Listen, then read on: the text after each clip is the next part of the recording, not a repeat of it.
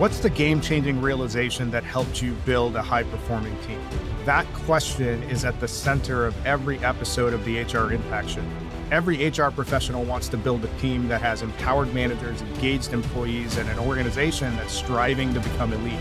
The challenge is that you're often told to do more with less. We're going to fix that.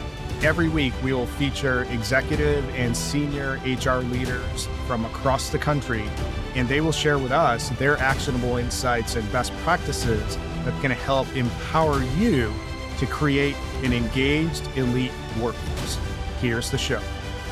Thanks for joining us today on the HR Impact Show. This is your friendly neighborhood talent strategy Dr. Jim. If you never crack the code of productive conversation, you will struggle building elite teams who better to help us figure that out than someone who has built elite global talent acquisition teams in industries as different as manufacturing and technology? We have Shelia Gray joining us today, and let me give you a little bit of background on her story.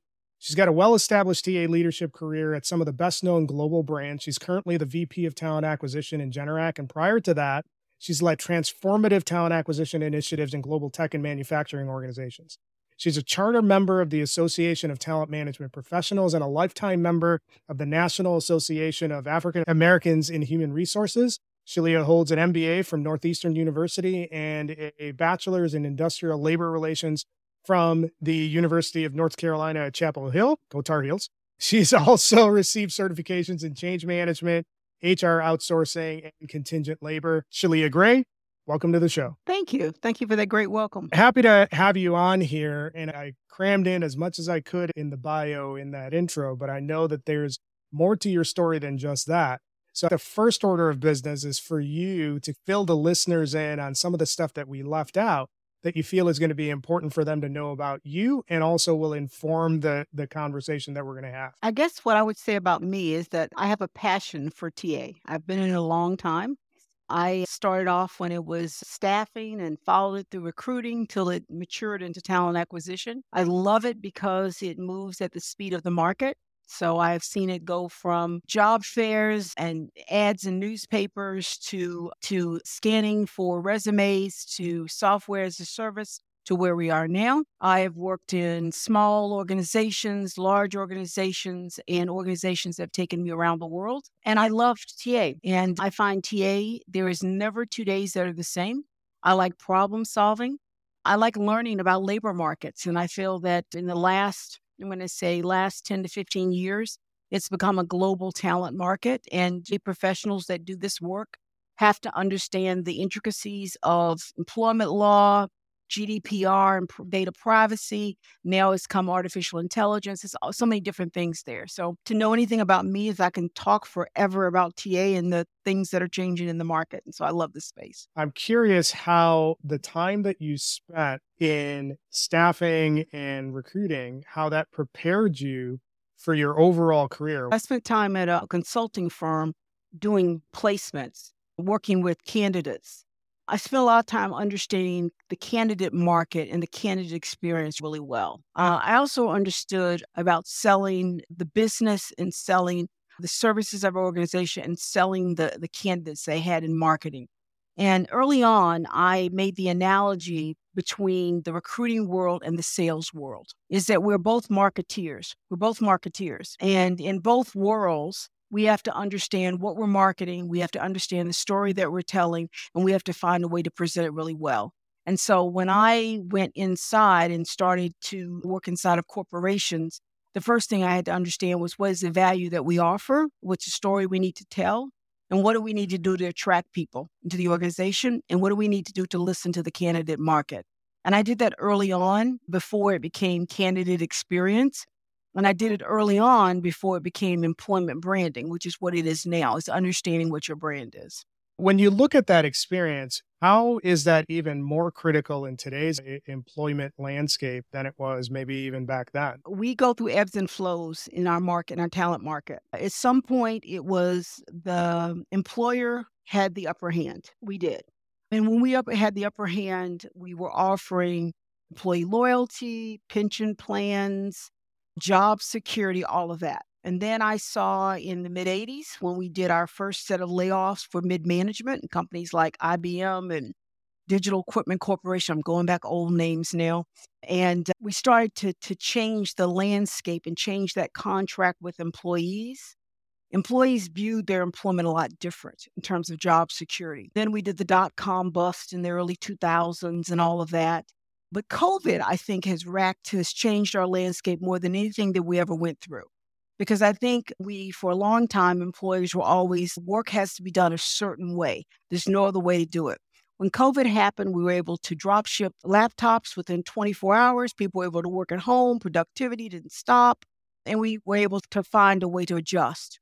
That showed our employers that we are resilient and we can get work done. While we were at home, employees really started to think about the things that matter to them their home space, how they worked, their families, the amount of time away. They also looked at how companies valued their commitment to their organization, which was working through a lot of the challenges that were placed upon them.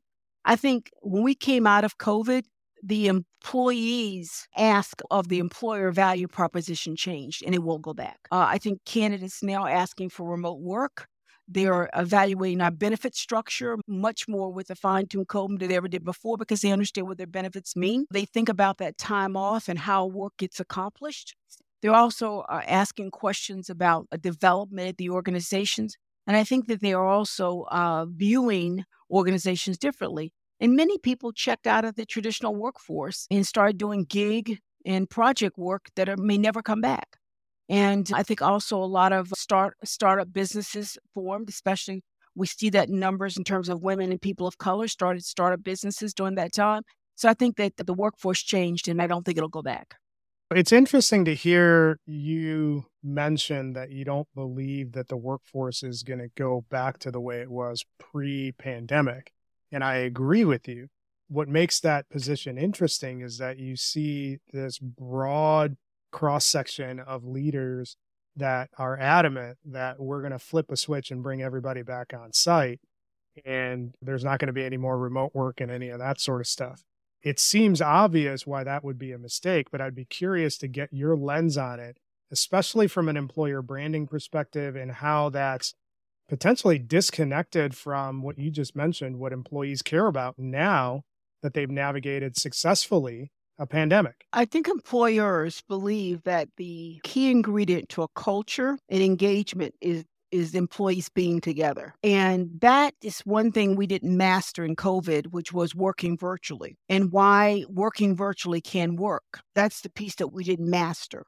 Our senior leaders understanding that you didn't have to see someone every day. I, I will tell you, I found that I had many more meaningful conversations in in COVID than I did outside of COVID because when I booked time with someone during COVID, I had their undivided attention. Before COVID, there were meetings with other people, there was distractions going on, and I felt I had more one on one time. But many of our leaders, if you hear their justification for it, it's all about culture. When I heard Elon Musk, it's like, why have people, how are they going to bond and be friends and all that? It's because they believe our culture suffers when we're not there. I, in the back of my mind, now I'm not a conspiracy theorist, but in the back of my mind, I've always wondered if they felt like robotics and AI is their plan B. If we as employees don't live up to the proposition that they have, that they'll replace us. The, issue right now when they talk about coding is AI going to replace coders, right?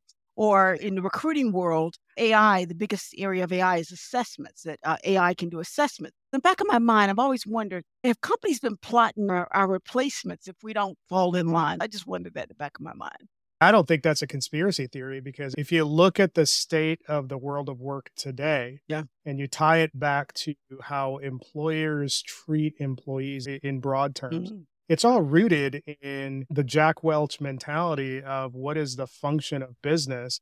And the function of business is to maximize shareholder value. Oh, absolutely. And that's the only thing businesses are around for. And every year you have to whack like the bottom 10, 15% of your employee population regardless of how long they've been there, regardless of how historically good that they've been. So you're seeing that element of it. I think that's absolutely true. But you forget that's what business is there for.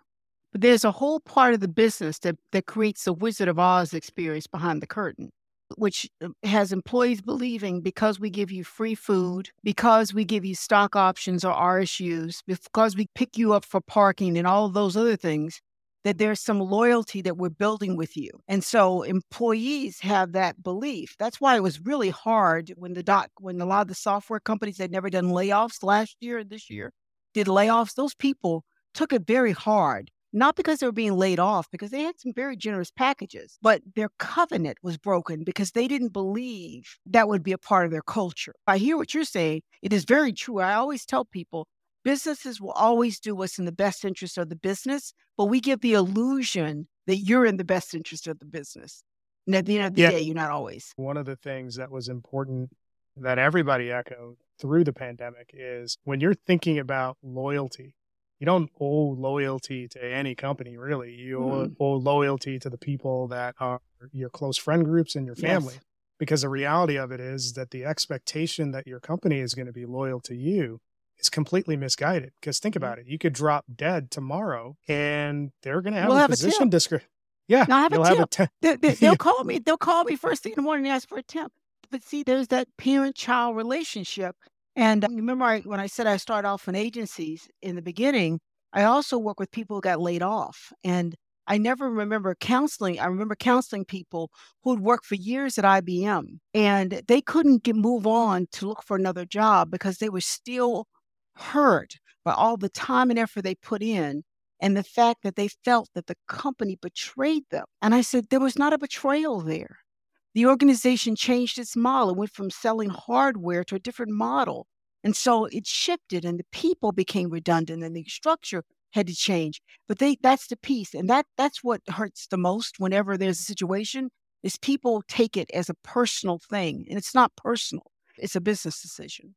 No, that's a good point. I'm a Gen Xer, so this is new thinking for me, but it's not new thinking for millennials or Gen Z, right? But one of the conversations that I have with uh, a lot of people is you need to be compartmentalizing how you allocate your resources and time spent across things. You certainly should be putting in what you need to put in to do your job well, but you should also be cultivating those things around you from a skill set perspective that can give you a position to create multiple revenue streams. What's also interesting is the US system is built around the compensation. That's why we build our system around even we lay people unemployment, all that.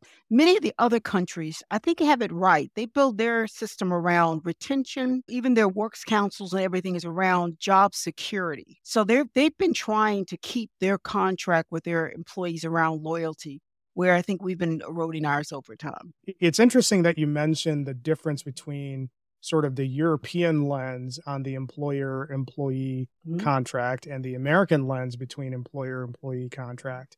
You mentioned the emphasis on the development and retention in the European context mm-hmm. and how that's not necessarily showing up as much in the US context. Share with us a little bit more about why that distinction is important and what implications that has for the business. I think in the US, we used to have a system that was really built on people working till retirement age. That's why we had the pension plans and all those things, and those things went away.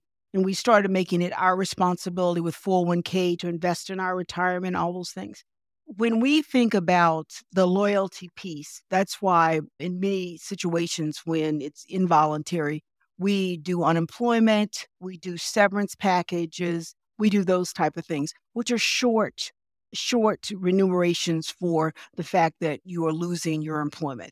In other countries, the most important thing is to be gainfully employed. It's not about making it to the next job. It's about keeping your job or or the effort you've put into the job. So there's much there's a very different attitude. I can't remember which country. I'm gonna say it was China, where I was doing a layoff one time. And when I went to do the layoff and I was going through the country rules, one of the country things was the person could decline the layoff or decline their job go away. And I was like, they can make that decision. I was like, yes, they can make the decision that their job doesn't. You can restructure them, you can find another way, but they can decline that their job not go away.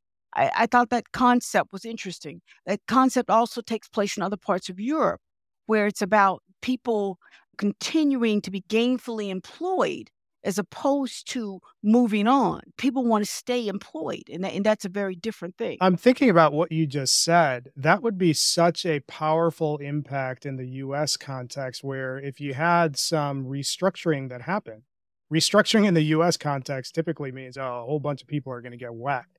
But if you actually look at it the way that you described it, what if employees were given the option of, hey, are there other positions that I might be suited for? Or can I get trained to occupy a different role in a different division and still maintain employment? Look at the trends that are going on in the US employee landscape. It's about upskill, reskill. It's about right. building a succession plan. It's talking about continuing education. Well, all of those things should be on the table if you're really talking about a restructure. So I'm thinking through that. I'm so I don't think I've ever heard of a US company offering that as part of their restructuring plan. One company I saw did that. When I worked in Phoenix, Intel did that. Intel allowed people that were doing tuition reimbursement or whatever to continue their degrees, even though they got let go, they continued uh, paying for and all of that. But in that vein, the other thing I was going to say that in addition to that that separation piece, I always thought was interesting in the European market is when people leave jobs. This is European and some of the Asian markets too, because I know India does this. There's this concept of the notice period. When we give notice here, it is a courtesy to do two weeks most of the time, even though people sometimes do less, but it's a courtesy to do two weeks. And why do we do that? And why do we want people to leave right away? I think there's a non trust factor when someone gives notice. In Europe, I always thought it was interesting. Many countries have up to four or five months of a notice period. So you have got a new job and you have to stay at your old job for up to three months. It, it would be unheard of in the US. Because you think about it, you're losing out on a new salary, a new opportunity, we would think could they possibly be stealing intellectual property? There's a trust factor there. And I know in India, when I had that in India, I could buy out their notice period. In Europe, many countries I couldn't, but I could buy out their notice period. But can you imagine if we told someone here, you have a new job, but would you have to stay three months? Oh, the India, morale, I've... the thought of death, the thought of them yeah. being mean at us. There's no concept of that in Europe. No concept. Wow, it's been a great conversation so far. Make sure you join the HR Impact community where we gather a community of HR leaders just like you. This is a space where top people leaders share actionable insights and practical playbooks. Sign up today as a member for the community, get updates on the latest HR resources and exclusive event invites. You can join the community at www.engagerocket.co slash HR Impact. And now, back to the show. We're taking the HR Impact Show on the road. As a loyal listener to the HR Impact Show, we'd like to invite you to join us live at the 2024 Transform Conference at the Wynn Resort in Las Vegas from March 11th through the 13th. Transform brings together people driven leaders, investors, and innovators across industries and backgrounds with a shared passion for people innovation and transforming the world of work the 2024 Transform Conference is going to be the best yet. Here's what you can expect innovative showcases, probing conversations, hands on learning experiences, 300 plus speakers, and more. Join us and let's shape the future world of work together. Yeah, that's that's really interesting. So, one of the things that that I mentioned when I began the show was that if you never crack the code for productive confrontation, mm-hmm. you'll struggle in building elite teams. How does that tie together when you were building teams and how you had built a track record of building elite teams? I built all kinds of teams, small teams, big teams. I will tell you my the biggest epiphanies I've had is when I've worked with global teams and I've had to build them. They're the ones who really give me the biggest learning experiences. One because they're virtual and there's many more factors at play. But um, I always start off because one of the things that I, I, really did is, and I've gone through a lot of learning assessments, Center of Creative Leadership, all those kind of things. But um, there's two things that always stood out. One is speed of trust, and two is the uh, five dysfunctions of a team. So with the five dysfunctions of a team, it talks about the elements of what what will prevent a team from functioning very well. And I start off with those elements and I look at those with my team and I try to address them and make sure those pieces are in place first. And so, with working with elite teams, that's the first piece. And I'll tell you, the number one piece I think with teams is communication. Because I think sometimes people mistake individuals working together for being a team. And they're, they're, that's not the same thing. And you can tell that in a sport, a team is sitting on the same bench. A team pitches can go in for each other and has no animosity for someone being on the floor, on the field, uh, for each other because they recognize that each individual has a strength that needs to be used. And the greater good is to win, right? It's not about someone making the most baskets or someone making the most rebounds or the most field. It's about the team winning. That's how you get incentivized as team winning. And so I start off with the dysfunctions of a team. I start off with the communication. Then we start off about accountabilities, people understanding roles and responsibilities, and build from there. But I think if you start off with how to fail, you will succeed. I'd like you to expand on something that you mentioned, which is the speed of trust and how that's related to building a high communication culture.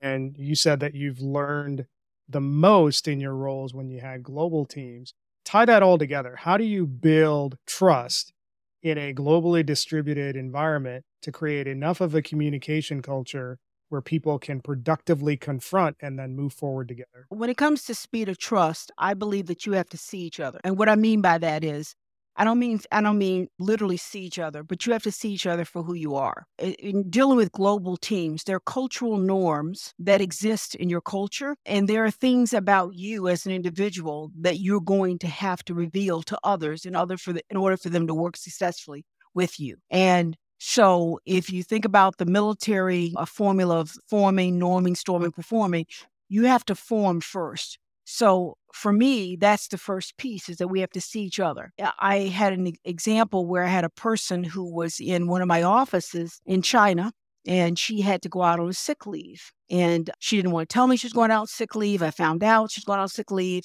which in America, I don't ask. In China, you can. In America, I don't ask. But I know you're going on sick leave and I know your work has got to be covered.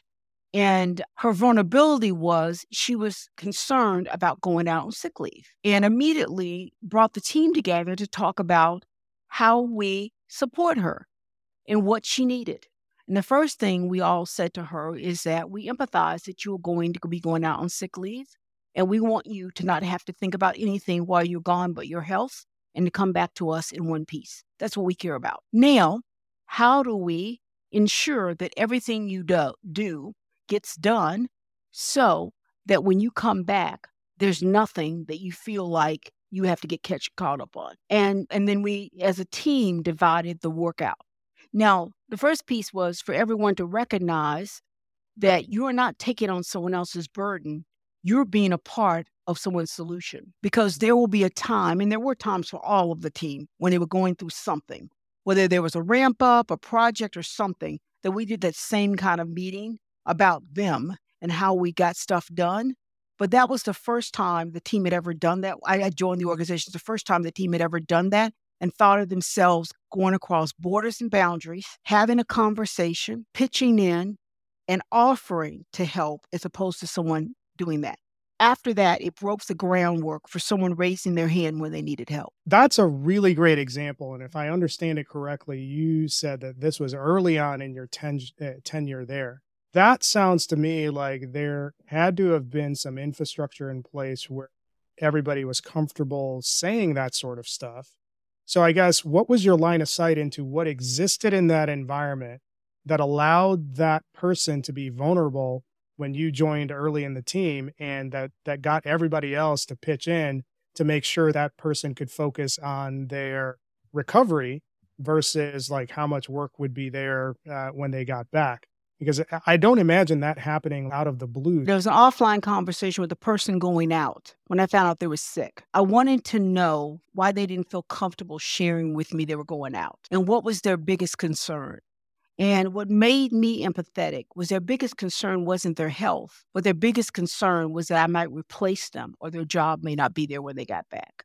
That was their biggest concern. So my conversation with them was, how do we give you peace that won't occur? That was my conversation. How do we give you peace that won't occur? Because your focus should be your health, not your job. So that right there actually leads me to another question. So I think when we think about leadership best practices, that's really where we all should be where we should be prioritizing the big picture and be people centric in terms of how we respond to things that we find out.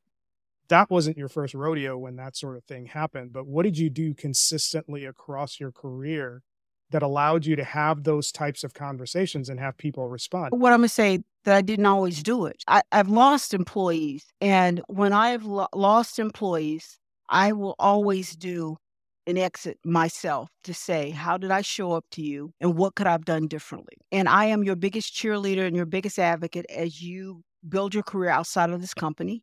And I want you to know that I will always be there for your reference or whatever tell me what I could have done differently. And the people who are the honest with me have told me where I've missed it. And where I've missed it was not seeing or hearing or understanding something. Hearing, seeing, understanding, understanding their workload, seeing them, missing some clues I should have been. And those things over time weigh on you and you become better at it, is what I'm going to say. You become better. If a child pulls on your pants enough. You're on the phone, you're getting doing a lot of work, children pull on your pants and you just ignore it. And then something happens to the child. They fall, they have an accident or whatever. That's a sign that you needed to have done something differently. If you don't, and the next time they pull, if you don't do it, you're having the same outcome. So I, I learned from mistakes that the most important thing as a manager and as a leader as I can do is listen and notice those signs. Early on, I went through my my Myers Briggs and I was an F. But I'm going to tell you, the longer I stayed in corporate America, the more the F went away. So on all teams that I have, I've got to hire an F. I've got to have someone that's a feeler that, you know, has the heart of the people that brings it up on a regular basis. And I always find someone on my team that's an F.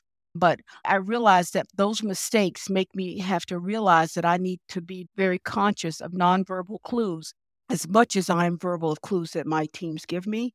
I have no qualms about apologizing for mistakes for both my team to others, which allows people to know that they can always give feedback to my team and give feedback to me. Because if I mess up or my team messes up, we will apologize and get it right. Real good stuff. So, one of the common things that happens when people are new managers in organizations is that they focus on managing to the metrics instead of leading people.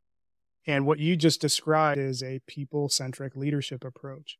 So, if somebody is new into management, and they want to be deliberate about being people centric, what are the things that they need to be doing so that they're not stuck behind spreadsheets and instead aligning themselves in a way where they can see those warning signs much earlier? I've been to a lot of classes and seen a lot of stuff. I would say that the methodology around situational leadership, which is each situation is different.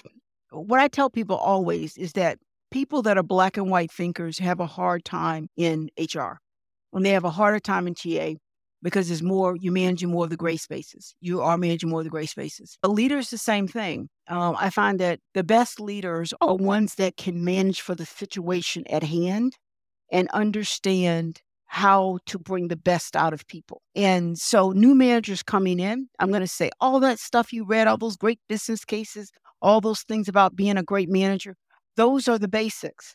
The reality is when the rubber meets the road, and that's when you are sitting before your people, when you're talking with your people. There are going to be company guidelines, company policies, and all that. And then there's going to be the reality of managing your team. And there they can be two different things. So you're going to have to think about managing to the letter of the law and the spirit of the law.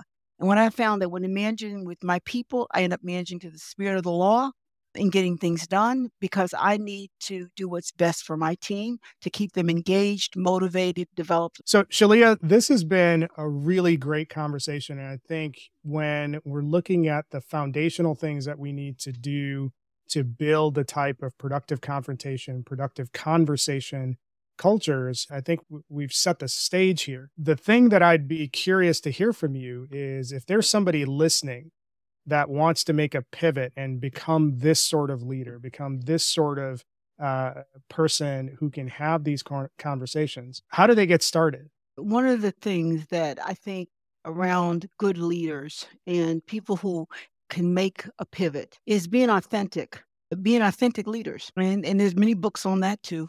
But I'm going to say uh, being an authentic leader is, is seeing yourself as others see you and recognizing what you can change and recognizing what you can't change. And that's important.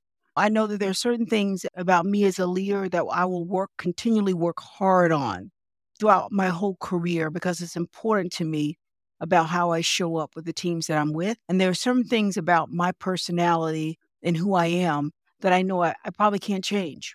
I am real about that with the people I interact with, my teams, the organizations that I work with. I'm very honest about the about it. So one of the things is I always say I sometimes don't have a filter. It doesn't mean that I'm, I'm inappropriate. If you ask me an opinion, I'm going to tell you what I'm thinking.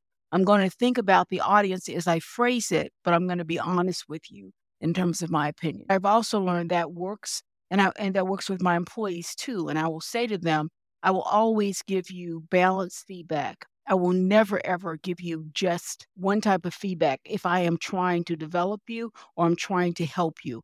I will always give you on time, which is point in time. I never wait to a performance review. It's real time feedback, and I will always give you balanced feedback. The thing that I want to highlight in what you just mentioned is the on time and real time feedback component of it, especially when it comes to building the type of culture that you want as an organization. And the reason that it stood out to me is I've seen so many organizations that do a yearly review and maybe they have a six month check in. The reason why I have this negative reaction against that is it can lend itself to so much bias in so many different ways because you're not doing it frequently enough. And the other thing is that because you're only doing it once or twice a year, it becomes an administrative task versus a development task. If you're looking at it from a leadership mm-hmm. perspective, your job is to build other leaders. One of my pet peeves is to, to have a manager who brings me to my annual performance review and has me do the whole write up and them have done nothing and then and then have the conversation when i meet with my team and i meet with my people i have met with them all year long and so i come excited about the performance discussion that we have at the end of the year and it's because uh, it's a summation of what we've talked about all year long and I'm one of those people that doesn't like surprises. So I never like to surprise anyone else. And I totally agree. I had to duck my head because I've been in many of those organizations where you, as the employee, fills out the review, fills out the narrative, and then you send it to your leader and they'll make some perfunctory comments. One sentence, whatever. one sentence comment, yeah. like they agree. And I'm saying, like, I spent the whole year doing the work. I spent the time doing the evaluation least you could do is glowingly copy it from somewhere. The big takeaway from this part of the conversation is if you're listening to this and you're that person that's having your reports fill out the review and you're adding just one line to it, don't do that. Don't, don't be that person. Shelia, I think before we wind down, what I'd like you to do is think about the conversation that we've had and pick out two or three critical points that the listeners need to pay attention to when they're trying to build this high communication and productive confrontation culture? I'm going to say don't be afraid to lead. That's the first thing. I find a lot of times people don't go into leadership or management because they are they're good individual contributors and they have a good skill set and they're concerned about failing when it comes to what they consider the managing the other pieces of the people equation. And I'm going to say that some people do fail, but not all fail and it's and, and we need people that are good technicians and people that can be those good leaders with others because they themselves can model the behavior that's been passed down to them. That's the first thing. The second thing is we talked a little bit about um, confrontational conversations. Difficult conversations are part of what this role has with it. And I always tell my team that um, many people don't like confrontation. I come from a family where confrontation is just fun for us because we don't feel that confrontation has to be bad, has to be abusive, and has to be negative.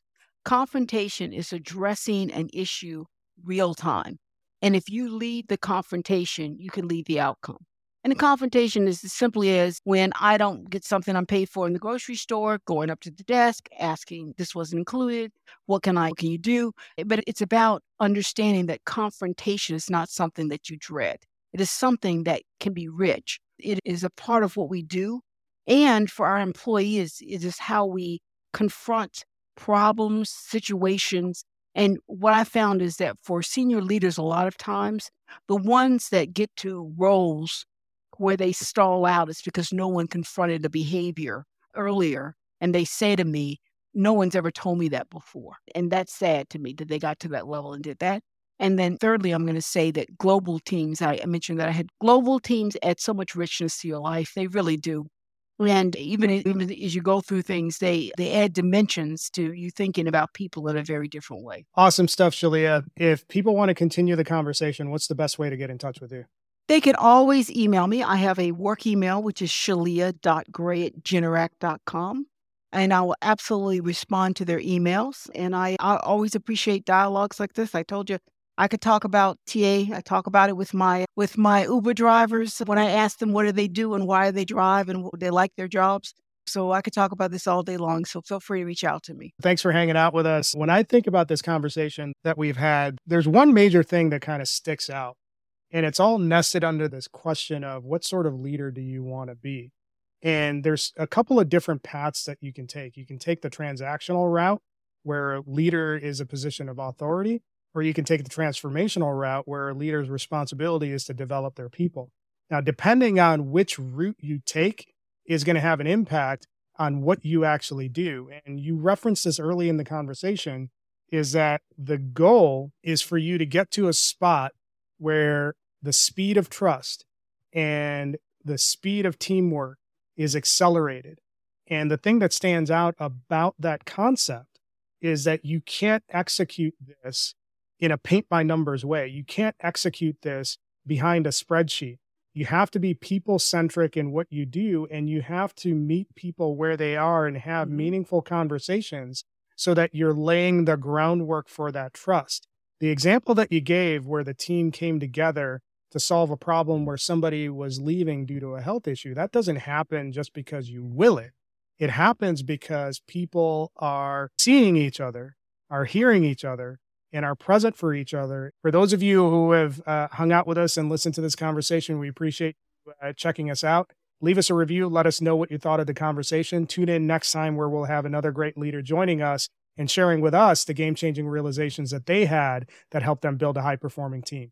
Thanks for listening to this episode of the HR Impact Show. We hope you liked the conversation. Don't forget to continue supporting us by joining the HR Impact community. You can find the community at www.engagerocket.co slash HR Impact. Tune in next time where we'll have another guest who's going to share with us the game changing insights that help them build high performing teams.